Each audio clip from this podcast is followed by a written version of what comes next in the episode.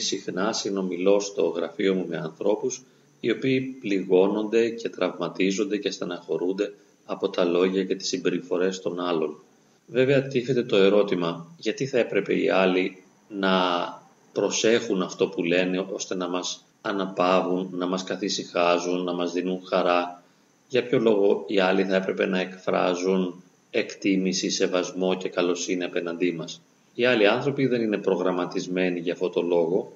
Καθένας εκφράζεται ελεύθερα, λέει αυτό που του έρχεται στο κεφάλι και είναι δικιά μας ευθύνη να μπορέσουμε να θωρακιστούμε ώστε να μην πληγωνόμαστε από τη συμπεριφορά και τα λόγια τους. Δεν μπορούμε να αλλάξουμε τους άλλους. Είναι κάτι που θα το θέλαμε πολύ. Θα θέλαμε να μπορούσαμε να αλλάξουμε τη συμπεριφορά της μητέρας μας, του πατέρας μας, των άλλων μελών της οικογένειάς μας, των φίλων μας, των συναδέλφων μας, αλλά αυτό δεν γίνεται γιατί κάθε ένας από αυτούς είναι ένας ανεξάρτητος αυτόνομος άνθρωπος που υπηρετεί δικές του ανάγκες, εκφράζεται με το δικό του τρόπο, λέει αυτό που θέλει, αυτό που σκέφτεται, αυτό που νομίζει, αυτό που πιστεύει και όλα αυτά που νομίζει και πιστεύει δεν έχουν μια άμεση σχέση με μας. Καθώς επικοινωνούμε μαζί τους ή εκείνοι καθώς λένε κάτι σε μας, λένε αυτό που θέλουν, αυτό που νομίζουν, αυτό που πιστεύουν, αυτό που σκέπτονται. Εμείς δεν χρειάζεται να παίρνουμε τις μετρητής τα λόγια τους και τις συμπεριφορές τους. Λένε και κάνουν αυτό που θέλουν. Γιατί θα πρέπει να μας αφορά, σαν να είμαστε μικρά παιδιά. Τα μικρά παιδιά παίρνουν τις μετρητής τα λόγια των μεγάλων και ιδιαίτερα των γονιών. Αν πεις σε ένα μικρό παιδί είσαι χαζός ή είσαι βλάκας ή είσαι ηλίθιος, το μικρό παιδί το πιστεύει διότι δεν έχει φίλτρα και κατά κάποιον τρόπο το υιοθετεί αυτό, το προσλαμβάνει, το κάνει δικό του. Τον λες βλάκα και νιώθει βλάκας. Τον λες χαζό και νιώθει χαζός. Απορρίπτεις το παιδί και το παιδί όταν είναι μικρό νιώθει αυτή την απόρριψη και αισθάνεται αναξιότητα. Εμείς ως μεγάλοι καλούμαστε να ενηλικιωθούμε. Τι σημαίνει αυτό; Να δημιουργήσουμε, να καλλιεργήσουμε έναν δυνατό εαυτό, ώστε να έχουμε άμυνες και καλές θωρακίσεις. Αν είμαστε καλά θωρακισμένοι, τα βέλη των άλλων, τα λόγια των άλλων δεν μπορούν να μας διαπεράσουν και είμαστε ασφαλείς. Είμαστε θωρακισμένοι, δεν δεχόμαστε τα λόγια των άλλων ως αληθινά, δεν παίρνουμε τις μετρητής αυτό που μας λένε. Αυτό που οι άλλοι λένε είναι αυτό που λένε οι άλλοι. Είναι μια δικιά τους υπόθεση. Δεν μας αφορά άμεσα. Λέει ο άλλος κάτι αυτό εξωτερικεύει τις δικές του διαθέσεις, τη δική του άποψη, τις δικές του δυνατότητες. Δεν αφορά κατά ανάγκη εμάς. Γι' αυτό αν σκεφτούμε λίγο θα διαπιστώσουμε ότι σε μια ίδια συμπεριφορά δική μας διάφοροι άνθρωποι αντιδρούν με ένα διαφορετικό τρόπο. Άλλος είναι πιο μαλακός, πιο γλυκός, πιο τρυφερός, ενώ κάποιος άλλος μας φέρεται πιο επιθετικά, είναι πιο αντιδραστικός, μας υποτιμά, μας φέρεται με μια εχθρότητα, όλα αυτά είναι αποδεκτά. Εμείς δεν έχουμε καμιά ευθύνη και καμιά δυνατότητα να προσδιορίσουμε τις συμπεριφορές και τα λόγια των άλλων. Δεν μπορούμε να αλλάξουμε τους άλλους. Σαφώς και θα το θέλαμε. Και μερικές φορές μπαίνει ως ψυχοθεραπευτικό αίτημα. Να αλλάξω δηλαδή τον πατέρα μου. Ή βοηθήστε με κύριε ψυχολόγια να αλλάξω τη συμπεριφορά της μητέρας μου, να αλλάξω ε, τα αδέλφια μου, να αλλάξω τους φίλους μου. Αυτό δεν μπορεί να γίνει. Δεν είναι δυνατόν γιατί καθένας από εμάς έχει την ευθύνη μόνο του εαυτού του. Δεν μπορώ εγώ να αλλάξω έναν άλλο άνθρωπο.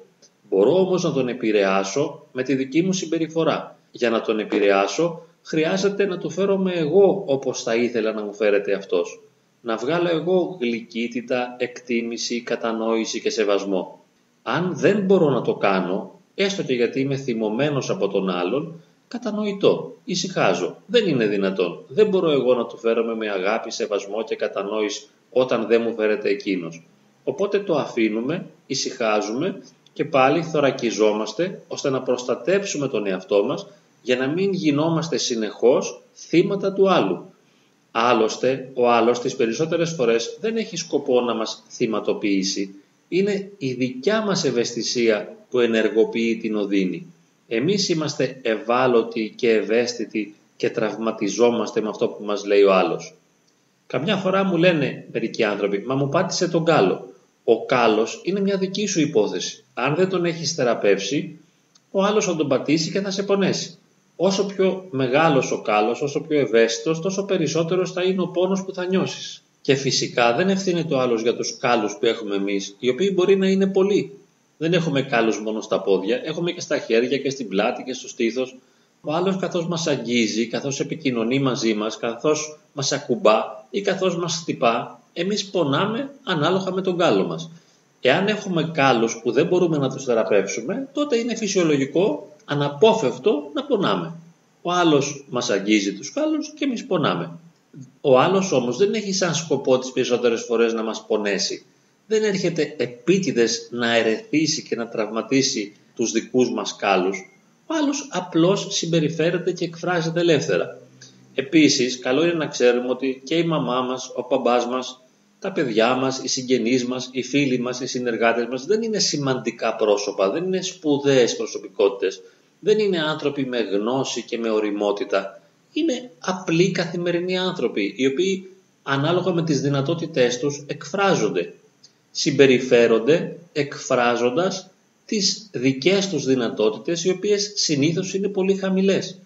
Δεν είναι σπουδαίοι άνθρωποι. Γιατί λοιπόν θα έπρεπε εγώ να πάρω σοβαρά υπόψη μου τα λόγια και τις συμπεριφορές ενός πολύ μέτριου ανθρώπου; Επειδή είναι πολύ σημαντικός για μένα, επειδή είναι δηλαδή η μαμά μου, ο μπαμπάς μου, η γυναίκα μου ή ο άντρας μου ή κάτι άλλο, αυτό σημαίνει ότι εγώ έχω επενδύσει επάνω του συναισθήματα και εγώ τον έχω καταστήσει πολύ σημαντικό.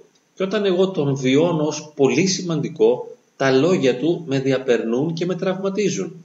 Καλύτερα λοιπόν να μειώσω αυτή την ένταση της σημαντικότητας να μετριάσω τα πράγματα για να μπορέσω να δω τον άλλον για αυτό που είναι. Ένας μέτριος ταλέπορος άνθρωπος, ο οποίος μπορεί να λέει και να κάνει ό,τι θέλει. Τι με νοιάζει εμένα τι λέει ο άλλος. Μπορεί να με υποτιμήσει, μπορεί να με μειώσει, μπορεί να πει κάτι ενοχλητικό, δυσάρεστο. Πολύ ωραία. Αυτό είναι αναπόφευκτο μέσα στη ζωή.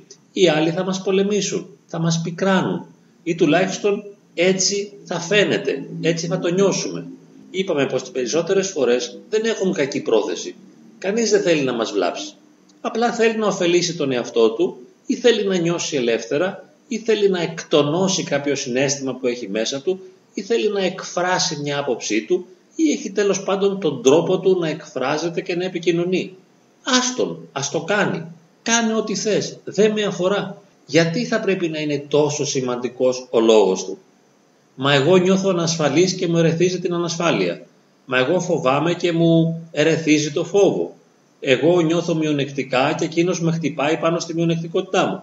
Ωραία. Αυτά τα θέματα δούλεψέ τα σιγά σιγά, βελτίωσέ τα, ώστε να ανέβει η αυτοπεποίθησή σου, η αυτοεκτίμησή σου, η δύναμή σου και να μην τραυματίζεσαι από το λόγια τους. Μα δεν μπορώ να το κάνω. Ωραία, τότε συνέχισε να τραυματίζεσαι. Μα δεν θέλω να τραυματίζομαι.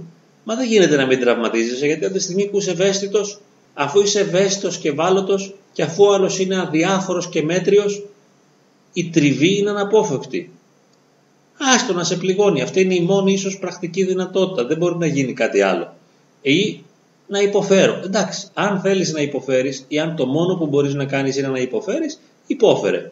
Είναι το αναπόφευκτο γεγονός της αδυναμίας μου να ξεπεράσω, να θεραπεύσω τους κάλους μου είναι η αδυναμία μου να θωρακιστώ, είναι η αδυναμία μου να συνειδητοποιήσω ότι ο άλλος είναι μια μέτρια ασημαντότητα και παίρνω τους λόγους του στα σοβαρά και ερεθίζομαι και αναποδογυρίζω και τραυματίζομαι και συνέχεια λέω γιατί να μου το πει αυτό, γιατί να μου το ρωτήσει το άλλο, γιατί να μου φερθεί έτσι; Ωραία. Αν είναι η μόνη μας δυνατότητα να υποφέρουμε, δεν μπορούμε να κάνουμε τίποτε άλλο από το να υποφέρουμε.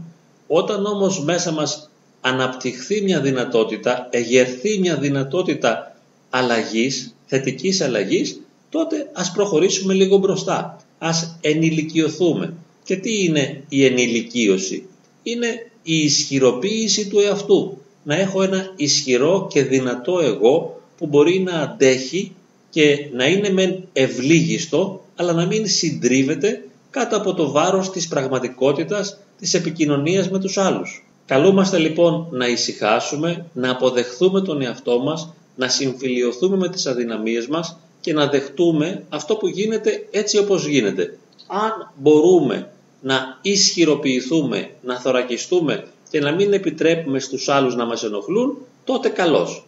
Αυτό σημαίνει ότι έχουμε προχωρήσει και έχουμε οριμάσει. Αν δεν μπορούμε θα συνεχίσουμε να βασανιζόμαστε. Θα ξέρουμε όμως ότι κανείς δεν είναι εχθρός μας. Κανείς δεν είναι εναντίον μας. Εκτός από σπάνιες περιπτώσεις όπου θίγονται συγκεκριμένα συμφέροντα. Τις πιο πολλές φορές έχουμε να κάνουμε με ταλέπορους πληγωμένους ανθρώπους οι οποίοι βγάζουν ανεξέλεκτα λόγια και ανεξέλεκτες συμπεριφορές απέναντι σε μας. Ό,τι να είναι. Δεν μπορούν να ελέγξουν αυτό που λένε. Δεν μπορούν να ελέγξουν αυτό που κάνουν.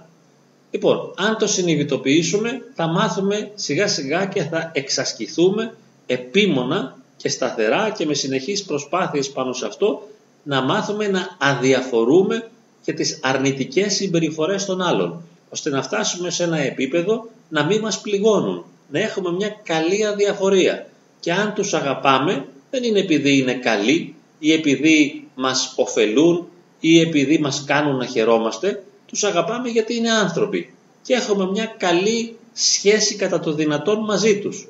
Αλλά αυτό δεν σημαίνει ότι θα τους επιτρέπουμε να μας πληγώνουν. Και είπαμε, επειδή αυτοί δεν θα αλλάξουν, το να μην τους επιτρέπουμε να μας πληγώνουν σημαίνει ότι εμείς είμαστε ισχυρά θωρακισμένοι. Θα γίνουμε κάστρα και έτσι θα αποκρούμε όλες τις επιθέσεις των εχθρών και θα ξέρουμε πως εχθροί δεν υπάρχουν.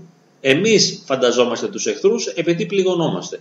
Όταν εγώ πάψω να πονώ, θα πάψω να θεωρώ ότι υπάρχει και ένας εχθρός δίπλα μου. Είμαι ελεύθερος, είμαι δυνατός. Μπορώ να τα καταφέρω, μπορώ να είμαι αυτό που θέλω να είμαι, μια αυτόνομη οντότητα και με ψυχραιμία, ισορροπία και νυφαλιότητα αντιμετωπίζω τα πάντα και αντέχω τα πάντα.